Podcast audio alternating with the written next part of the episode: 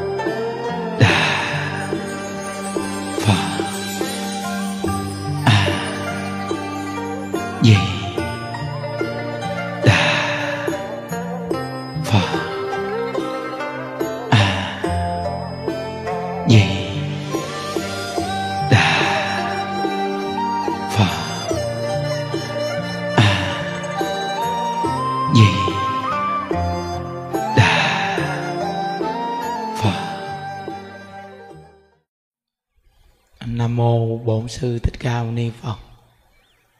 Nam mô a di đà phật. Hôm nay là ngày 14 à, tháng 9 2021 à, à, chúng ta tiếp tục học tập một câu a di đà phật. Niệm đến cùng học đến tập 30 mươi.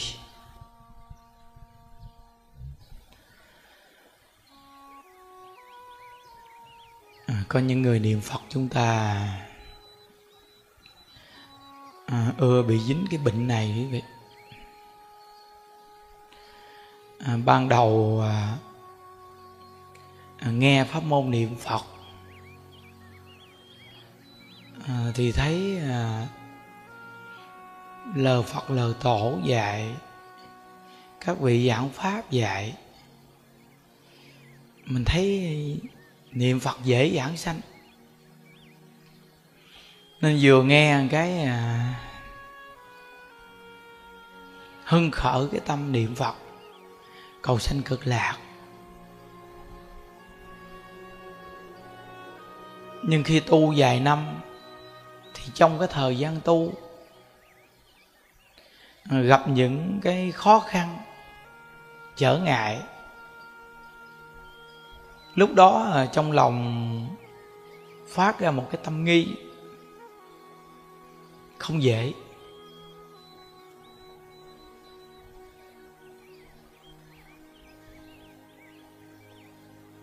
Thì lúc đó à, không còn cái tâm dũng mạnh, cầu sanh cực lạc như lúc ban đầu. Nên chư tổ sư nhắc nhở chúng ta giữ tâm như thở ban đầu. Một đời dư thành phật. Phải chỉ giữ được cái tâm ban đầu mà hưng khởi cái tâm đó. Và cứ gầy dựng tính nguyện à, cứ thật thà mà niệm phật thôi. Người xưa khi chúng ta đọc lịch sử, những người niệm phật giảng sanh, có những người người ta không biết chữ không biết gì người ta chỉ biết là thật thà lão thật niệm phật thôi. Cũng như bà cụ à, mà những đức thường kể. Bà cụ già bán khổ. Sanh con con bắt hiếu. Ngỗ nghịch chửi mắng bà. Bà khổ tâm quá. Đến than thở với một vị thầy. Con khổ quá. Vị thầy nói, khổ như vậy vì sao bà không bán đi? Bà nói, khổ làm sao bán được thầy? Thì người thầy này nói chỉ cần bà đừng có nhớ cái khổ. Từ hôm nay thầy phiên bà, nhớ ai với đạo phật. Đi đứng nằm ngồi chỉ nhớ ai với đạo phật. Tất cả những cái không vừa lòng, không vừa ý kia, đừng có hờn trách, đừng có bực bội, đừng có khó chịu nữa.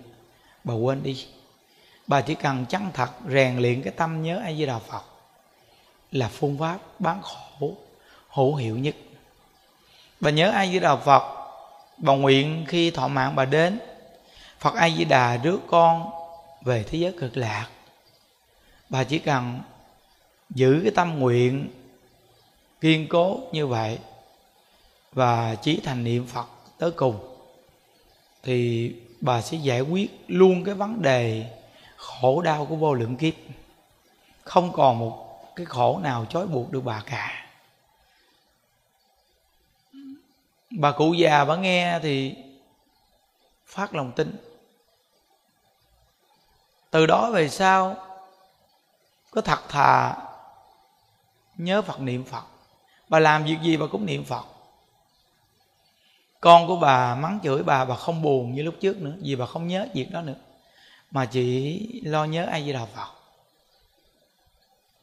Ngày qua ngày cứ chăng thật niệm phật thôi đến khi cuối cuộc đời bà biết ngày giờ giảng sanh. Những cái tấm gương này tại sao chúng ta không để ý về? Chúng ta thì có khi đọc thêm sách, nghe pháp. Nhưng nói về cái chuyện mà gầy dựng tính nguyện tính nguyện là không có một chút gì nghi. Nhưng mình thì lại nghi. Lúc mình nghi thì mình nghĩ niệm phật cũng không đơn giản đâu, không dễ đâu pháp môn niệm phật á phật nói có thể dễ hơn các pháp khác chứ ngoài ra không đơn giản. Phàm phu mà à, giảng sanh về thế giới của phật đâu có dễ đâu chờ khó lắm chứ đâu có dễ đâu có đơn giản đâu. Nên nói niệm phật mà mỗi ngày cứ niệm phật le rai niệm phật le rai vậy thôi chứ nói chuyện giảng sanh không dễ đâu. Thì đúng rồi không dễ là do ngay cái tâm mình nghi gì không dễ đúng rồi pháp môn niệm phật á, tổ sư nói rằng, giảng sanh hay không là do có tính nguyện hay không? Còn bạn thì bạn đã nghi rồi. Đã là nghi rồi thì đánh mất đi tính nguyện rồi còn gì quý vị? Nếu như bà cụ già bán khổ kia thì không có một chút gì nghi cả.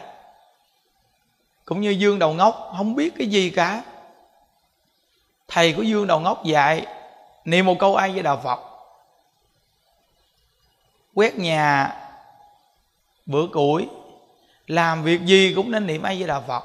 Ban đầu, niệm trước quên sau, niệm sau quên trước. Cứ cứ có một câu ai với đạo phật mà quên hoài. Nhưng người thầy vẫn kiên nhẫn dạy niệm một câu phật hiệu này. Cứ chân thật mà niệm. Dương đầu ngốc niệm nhiều năm. Dương đầu ngốc đã thuần thục và nhớ phật niệm phật. Đến khi cuối cuộc đời thì dương đầu ngốc biết trước ngày giờ giảng sanh. Dương đầu ngốc còn nói với thầy thầy dạy con niệm phật. Thầy biết pháp môn niệm phật là thù thắng. Thầy dạy con niệm phật. Con không hiểu về văn tự gì hết. Con chỉ biết nghe lời thầy chân thật niệm phật? Tuy thầy dạy con niệm phật, nhưng thầy lại không siêng năng niệm phật. Cuối cuộc đời, con đã biết ngày giờ giảng sanh.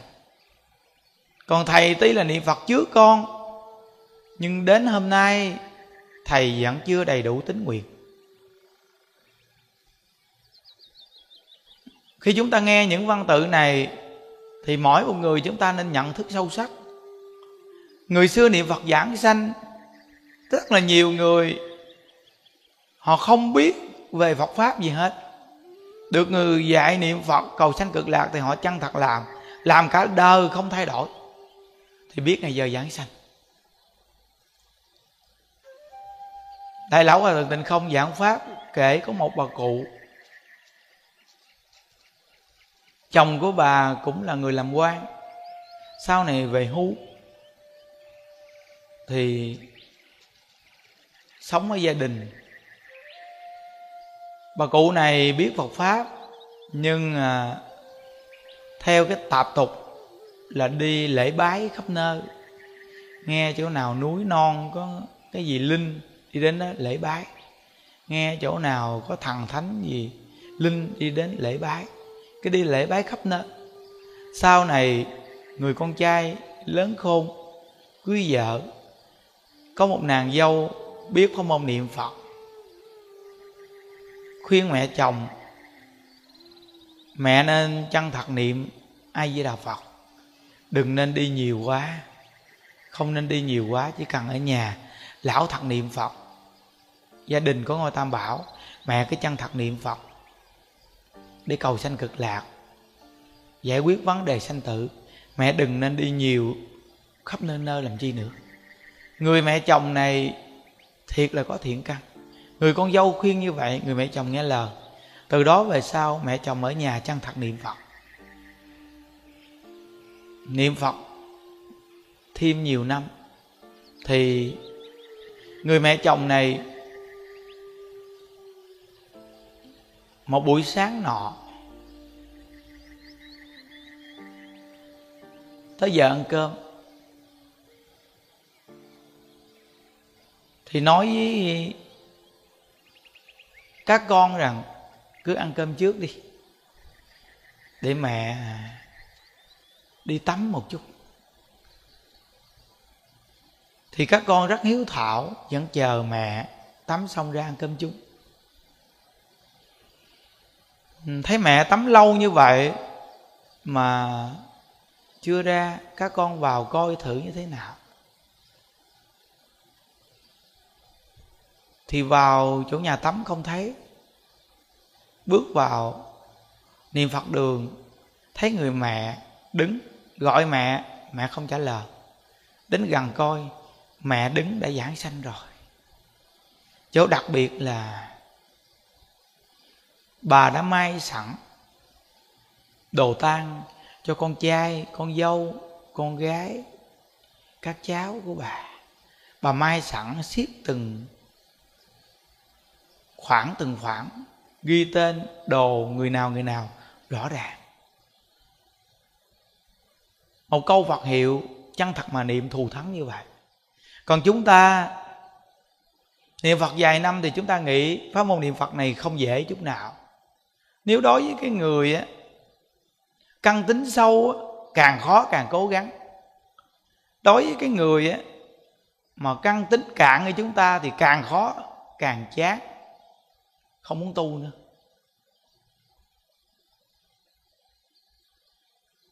Cái pháp môn niệm phật á, được mười phương chư phật tán thán. Là pháp môn đại thù thắng cứu độ chúng sanh. Đức Phật A Di Đà nêu lên cái lời nguyện 18 chỉ cần nghe danh hiệu ngài mà chịu niệm. Gọi là trí tâm tinh ưa. Trí tâm là một câu vật hiệu niệm, tinh ưa là càng niệm càng thích. Phát nguyện cầu sanh cực lạc. Đến khi mệnh chung, ngài sẽ đến tiếp dẫn. Nếu ngài không đến tiếp dẫn thì ngài không thành phật. Mà lạ thay, rất nhiều người chúng ta tu pháp môn niệm phật này tu một hai năm chúng ta thấy không có dễ, nghe người ta giảng. Hoặc là khi mình tu mình bị vọng tưởng, hay là bị hôn trầm, hay bị bệnh đau đồ mà niệm phật không được, thì tức khắc lúc đó chúng ta lại thối tâm, chúng ta nghĩ pháp môn niệm phật này không có dễ. Thí dụ như nếu như căn tính của mình mình thấy không dễ, mình càng cố gắng thì được. Nhưng đối với một số người, khi họ nghe cái việc khó khăn thì họ sẽ lùi bước. Đó là đoạn duyên chúng sanh cái pháp môn niệm phật này á, phù hợp vào tất cả các căn tính. Thí dụ như bây giờ cái người căn tính sâu người ta tu, thì thành tựu của người ta nó càng cao. Cái người căn tính cạn, tu niệm phật mà còn cái tâm hơi giải đại, thì thành tựu cạn. Nếu như nói rằng bây giờ cái pháp môn niệm phật này khó lắm, không phải đơn giản đâu. Niệm phật gì chứ có ai giảng sanh đâu, thì tức khắc nhiều người sẽ thối tâm người ta giảng sanh mình cũng không biết. Tại vì sao? Nếu như quý vị lấy cái tiêu chuẩn của chư tổ sư hoặc căn tính như đại lão hòa thượng hải hiền thì đoạn duyên chúng sanh đời sau. Thí dụ như các ngài một câu vật hiệu niệm 92 năm không có một chút gì nghi ngờ, quý vị thấy trước và sau có mấy người giống như hòa thượng ấy hiền không? Rồi chư tổ sư thì căn tính rất sâu các ngài tu cả đời, các ngài rất miên mặt thì giảng sanh là biết ngày giờ nói trước. Cho người ta nghe, ngày nào ngày nào ra đi. Cái đó là những bậc căn tính rất sâu niệm phật. Dụng công phu sâu. Nên mới nói là tính vào công phu sâu hay cạn. Còn những người công phu cạn hay chúng ta niệm phật thì giảng sanh theo cái cái cách giảng sanh cạn cợt của mình nếu như bây giờ mình so sánh với người xưa giảng sanh biết ngày giờ, còn bây giờ chúng sanh không biết ngày giờ. Nếu mà so sánh như vậy thì kể như đoạn duyên hết trơn chúng sanh luôn. Nói quý vị coi, bây giờ một người người ta có sức, người ta leo núi, một ngày là người ta leo đến trên tới cái chót núi. Còn cái người này bây giờ sức khỏe yếu, leo một tuần lễ mà chưa đến chót núi nữa bây giờ quý vị nói cái người này leo không bao giờ tới chót núi đâu. Thì kể như người ta mất lòng tin rồi nghĩ, người ta nghĩ leo luôn. Họ sẽ tới, nhưng mà cái sức của họ yếu. Nên họ leo cả tuần còn cái sức người kia khỏe, người ta leo một ngày là tới. Quý vị coi phải rõ ràng, sức khỏe khác, làm việc cũng khác. Căn tính khác, tu hành thành tựu cũng khác. Nên pháp môn tịnh độ chư phật mới nêu lên rằng là tam căn phổ độ phàm thánh tề thấu. Tam căn đây là bậc thượng, bậc trung và bậc hạ.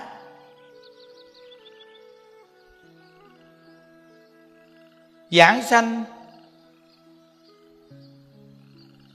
thì cũng là thượng trung hạ. Chính phẩm sen vàng. Nhưng chỉ cần giảng sanh về thế giới cực lạc, thì không còn bị thối chuyển nữa. Dù là phẩm thấp nhất đi chăng, thì chúng ta cũng không bao giờ bị thối chuyện cái tâm tu giải thoát. Mà chỉ cần về tới thế giới cực lạc là tuổi thọ vô lượng. Dù là cái phẩm thấp nhất đi chăng, nhưng tuổi thọ vẫn vô lượng. Và cứ tu hành tiến đến vả vị của như lai. Từ nơi đó mà có nhiều người nghĩ rằng pháp môn niệm phật này cực kỳ là khó. Và so sánh cùng với tổ sư, với những bậc mà căn tính rất sâu, thì kể như rồi xong. Đoạn hết nhân viên của chúng sanh tu hành, không ai dám tu nữa hết quý vị đó.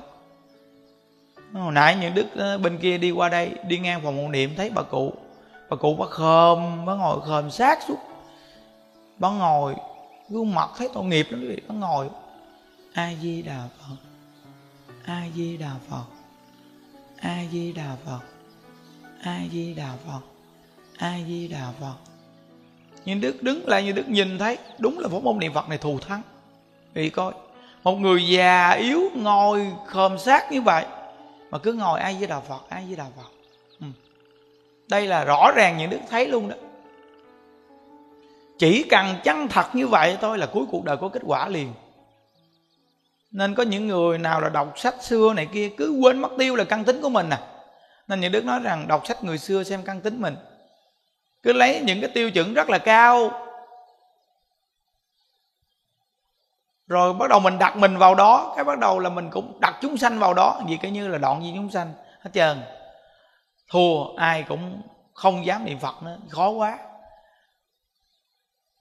nên cái ban đầu vừa nghe pháp môn niệm phật, cái là tự nhiên ai cũng bước vào. Vậy mà càng tu thì cứ có khi tự nhiên giải đãi. Vì sao? Vì thấy khó, mình không có cơ hội. Nếu mà thấy là khó, không có cơ hội thì cái như người này mất lòng tin.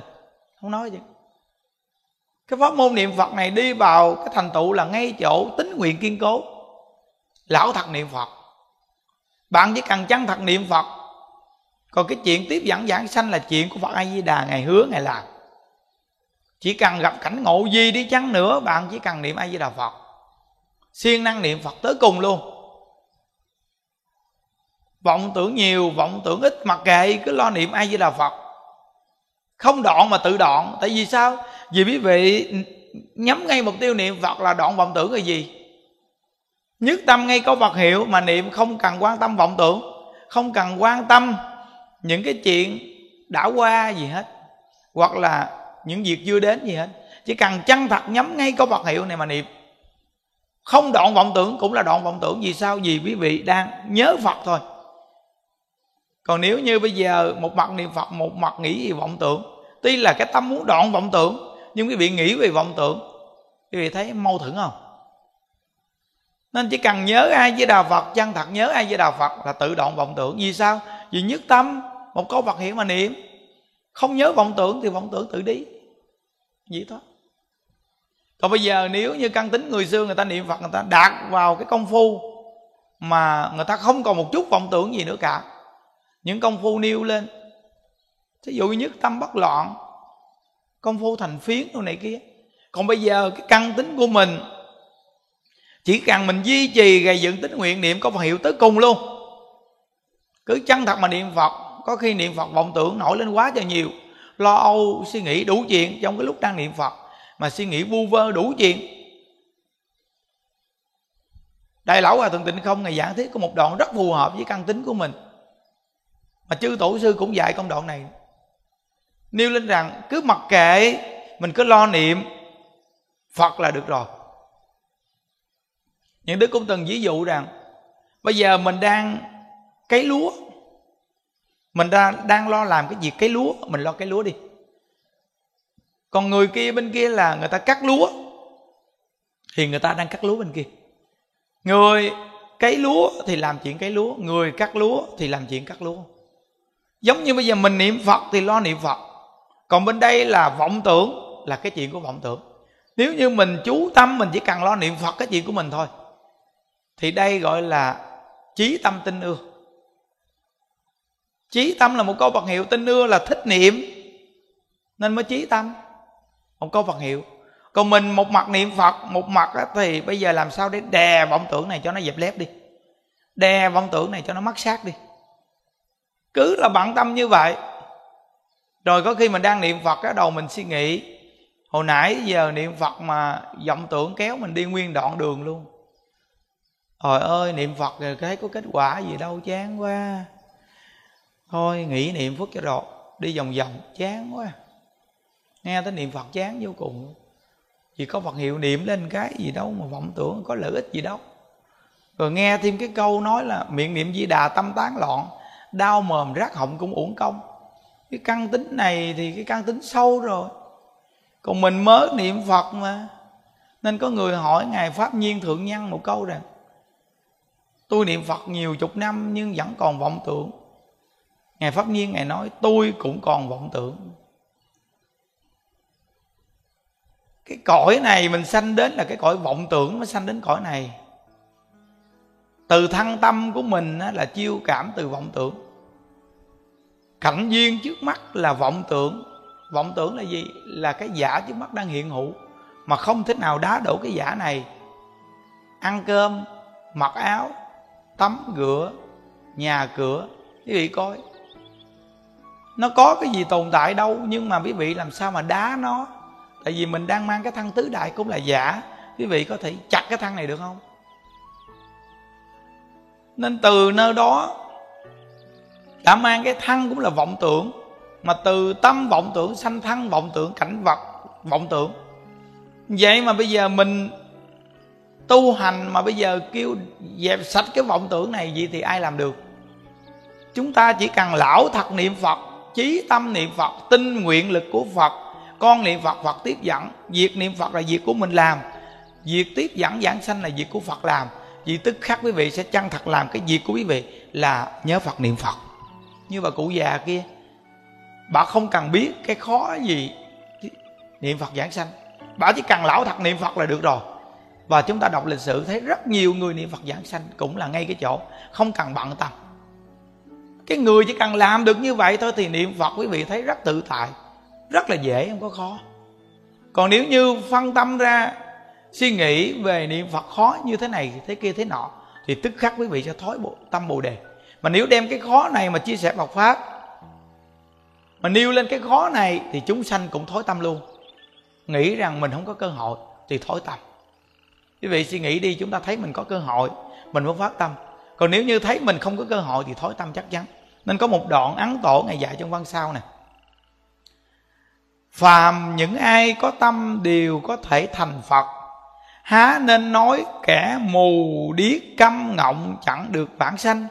Phật nói đến mù điếc câm ngọng, trong tám nạn, ngụ ý những tật ấy, khiến cho người đó khó thể nhập đạo mà thôi.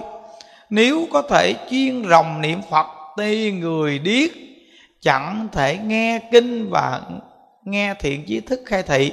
Người mù chẳng thể xem kinh rốt cuộc, nào trở ngại gì đâu. Người câm không có tiếng, kẻ ngọng cũng không nói. Được, nhưng trong tâm niệm thầm vẫn có thể đích thăng đạt được niệm phật ta muội trong đời này. Lâm chung lên thẳng chính phẩm. Há nên nói những người ấy chẳng thể vãng sanh. Những người ấy chẳng, số sắng niệm phật thì chẳng thể vãng sanh. Chứ không phải là những người ấy, dù niệm phật cũng chẳng được vãng sanh. Thì nghe văn sao ấn tổ dạy chưa? Nó đây là nói về người mù, người điếc, người câm, người ngọng. Khó khăn cỡ nào mà ăn tổ ngài nói chỉ cần người này nghe pháp môn niệm phật, mà giờ họ có câm, họ ngọng đi, họ không phát tiếng được mà họ trong tâm họ niệm phật. Còn những người mù thì vẫn nghe được thì niệm phật thì còn tiện hơn người câm, điếc. Nhưng chỉ cần họ nghe được câu Phật hiệu mà chịu niệm, chân thật mà niệm, thì những người này cũng được giảng sanh những người tặc nguyền như vậy, ấn tổ ngài nói, niệm phật còn được giảng sanh, không chỉ chúng ta. Ngài nói một câu rất là hay. Cái người này á, một ngày niệm phật, sáu ngày không niệm, thì cái tâm niệm phật như vậy, cái tâm này không có tính nguyện thì có thể gọi là không giảng sanh còn nếu như người câm, người ngọng này mà siêng năng niệm phật thì làm gì? Không giảng sanh. Đó. Nên từ nơi đó chí tâm tin ưa là câu Phật hiệu này chân thật niệm. Cái lợi ích này lớn lắm, quý vị à. Rất là lớn. Nên khi chúng ta nghe những đoạn văn này rồi, quý vị thấy có kết quả rồi đó. Mỗi một người chúng ta đều luôn luôn có lòng tin mình niệm phật phật trước mình. Đừng có nghĩ rằng khó rồi hướng dẫn người ta khó nêu lên cái khó, rồi cuối cùng mình cũng thối tâm mà người ta cũng bỏ cuộc. Cái pháp môn niệm phật này là cái pháp môn đi từ lòng tin bước vào để thành tựu. Quý vị làm việc thế gian, nếu quý vị không có lòng tin gì chính mình thành công, quý vị cũng thất bại à. Chứ không chi là cái pháp môn niệm phật này mà phật nêu lên chỉ cần lòng tin kiên cố, nguyện thiết tha, chí thành niệm phật thì phật đến tiếp dẫn. Mà mình thì cứ nghĩ là khó khăn. Khi mình tu hành gặp khó khăn gì chút đó là túc nghiệp nghiệp nặng, báo nhẹ. Vậy mà mình cứ cho rằng là khó. Cuối cùng mình mất lòng tin với Phật pháp. Hướng dẫn người người ta cũng mất lòng tin luôn. Uổng vô cùng. Có một cái thầy này viết bài hát mà những đứa đọc giống như thơ vậy đó nghe. Mà cũng hay đọc cho đại chúng nghe, các cụ trong chùa nghe. Quyết tâm niệm phật, mẹ ơi mẹ ơi chùa này xưa kia là ruộng đầm lầy. Sư ông bỏ sức dựng xây nơi này. Mẹ ơi, nơi đây. Siêng năng niệm phật để cầu vãng sanh. Sư ông tuổi đã 80 lại còn xây dựng đạo tràng thứ ba. Ngài mong các cụ, người già, về đây niệm phật cuối đời vãng sanh. Mẹ ơi nhớ lời thầy dặn, quyết lòng niệm phật để về tây phương. Tây phương cực lạc là nhà, ta bà là quán trọ. Ch chờ ngài ra đi. Cha ơi, cha ở tây phương, mẹ con đang chờ đợi ngài về với cha. Mẹ ơi, thầy con đã dặn, quyết tâm niệm phật, bệnh gì cũng tiêu. Mẹ ơi chị em sống trong một phòng. Đừng có lớn tiếng, thầy nghe thầy buồn. Trong phòng mẹ ở gọn gàng, giường tủ ngăn nắp, thầy nhìn thấy vui. Mẹ ơi, đi tu cho kịp giờ tu, đừng có chậm trễ, làm phiền đến các cô. Mẹ ơi, thầy đặt trách rồi. Đúng giờ khóa cửa, cô còn đi tu. Các cô làm biết nhiệt tình mồ hôi, ướt đậm cả người. Vậy mà ai cũng nụ cười trên môi. Món ăn cô dọn sẵn ra, các cụ bước đến là vào bàn ngay. Ăn xong, các cụ về phòng. Cụ thì chống gậy, cụ thì lăn xe. Mẹ ơi, thầy lo đủ đầy.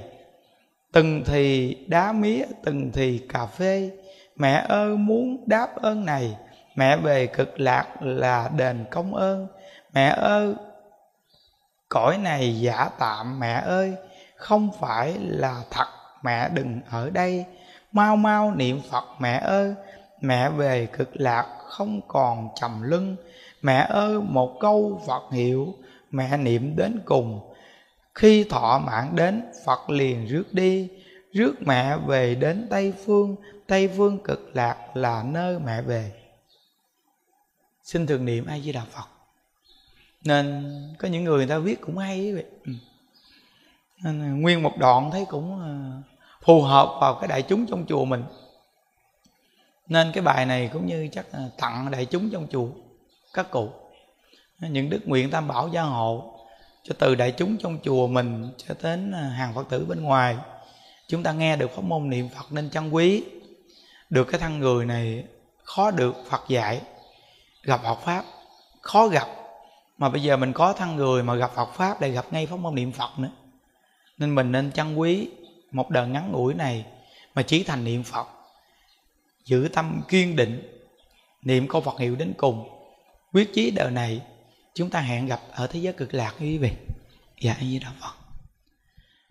Nguyện à, đem à, công à, đức này hưởng à, về không à, tất à, cả đệ tử chúng sanh đồng sanh về thịnh độ.